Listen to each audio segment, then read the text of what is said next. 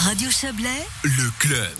Les petites manifestations vont-elles supplanter les grands raouts estivaux? C'est la question que l'on peut se poser avec l'exemple de Vevey dont on va parler maintenant.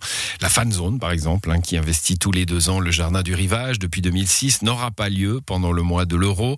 En revanche, bah, c'est à la faute du corona évidemment. hein. En revanche, une kyrielle de, de manifestations et de lieux éphémères animeront la ville, souvent sur les quais. Écoutez les explications de Joël Espy. Une fête où 6000 personnes euh, se rencontrent devant euh, l'écran géant pour supporter l'équipe de Suisse, c'est- quelque chose d'extraordinaire que les Veuvaisans ont eu l'habitude de vivre tous les deux ans au Jardin du Rivage. Et ben malheureusement cette année, ce sera pas possible. Il y a de la déception dans la voix de Nicolas Brunner, celle que l'on connaît bien désormais. Le Covid, cet éternel gâche-fête, aura eu raison de bon nombre de festivals et de rassemblements depuis une année. C'est le 26 mai dernier, à la suite de la dernière conférence de presse du Conseil fédéral, que l'organisateur de la fan zone du Jardin du Rivage a pris sa décision. Nicolas Brunner. Euh, avec les mesures sanitaires imposées euh, au début du mois de juin, on pouvait accueillir que 300 personnes. C'était financièrement pas possible de faire euh, cet événement. Ça touchait aussi beaucoup euh, l'esprit même de la manifestation. Donc j'ai préféré y renoncer. Mais à Vevey, on ne se dirige pas vers une saison blanche côté animation cet été. Loin s'en faut, même si la vaccination avance et que voyager devient plus facile, la ville souhaite mettre à nouveau à disposition des activités destinées à égayer la vie des Veuvaisans qui resteront chez eux. C'est le cas de Dolce Riviera, l'opération Farniente et Colorée organisée à Vevey et Montreux. Yvan Lucarini, municipal Veuvaisan, chargé notamment des sports. Alors oui, pour Vevey, on va retrouver la même situation que l'année dernière avec l'installation des decks sur le lac et des avancées euh, pour euh, faciliter la baignade. Donc ça, c'est maintenant euh, définitivement autorisé. Donc le montage va, tout bientôt commencer. Et puis, on va retrouver aussi la zone de baignade hein, qui est délimitée par des bouées hein, pour des questions de sécurité. et d'ailleurs, ça fait l'objet d'une convention avec la, CGN. Et, et pour soutenir cette manifestation, la municipalité a décidé aujourd'hui de, de soutenir financièrement l'installation de la réinstallation, si on veut bien, de ces bouées pour délimiter la baignade dans cette zone. Une bonne nouvelle donc pour ceux qui aiment les glaces et le rayé pastel des parasols. L'avantage de cette manifestation Covid compatible, c'est bien entendu qu'elle ne regroupe pas le monde.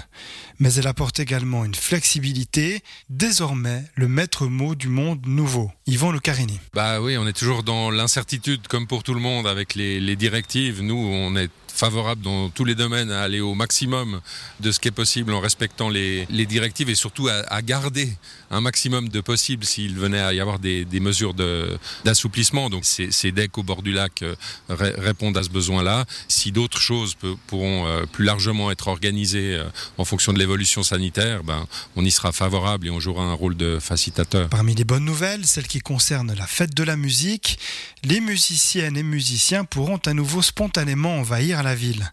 Ce sera le 19 juin prochain, et la liste des événements qui se tiennent dans la région reste tout de même très longue. Meeting du lac, fête multiculturelle, Riviera Tango Fiesta, Noxorae, animé, le Street Food Festival, etc., etc.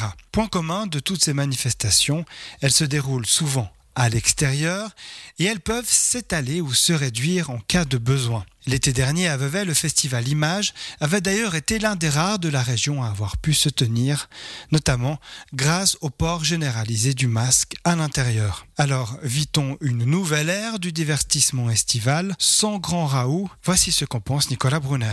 Je ne sais pas si c'est l'avenir, mais en tout cas sur le moment, je pense que c'est une euh, bonne initiative. Je pense que les grands événements, les gens euh, aiment euh, toujours, hein, évidemment.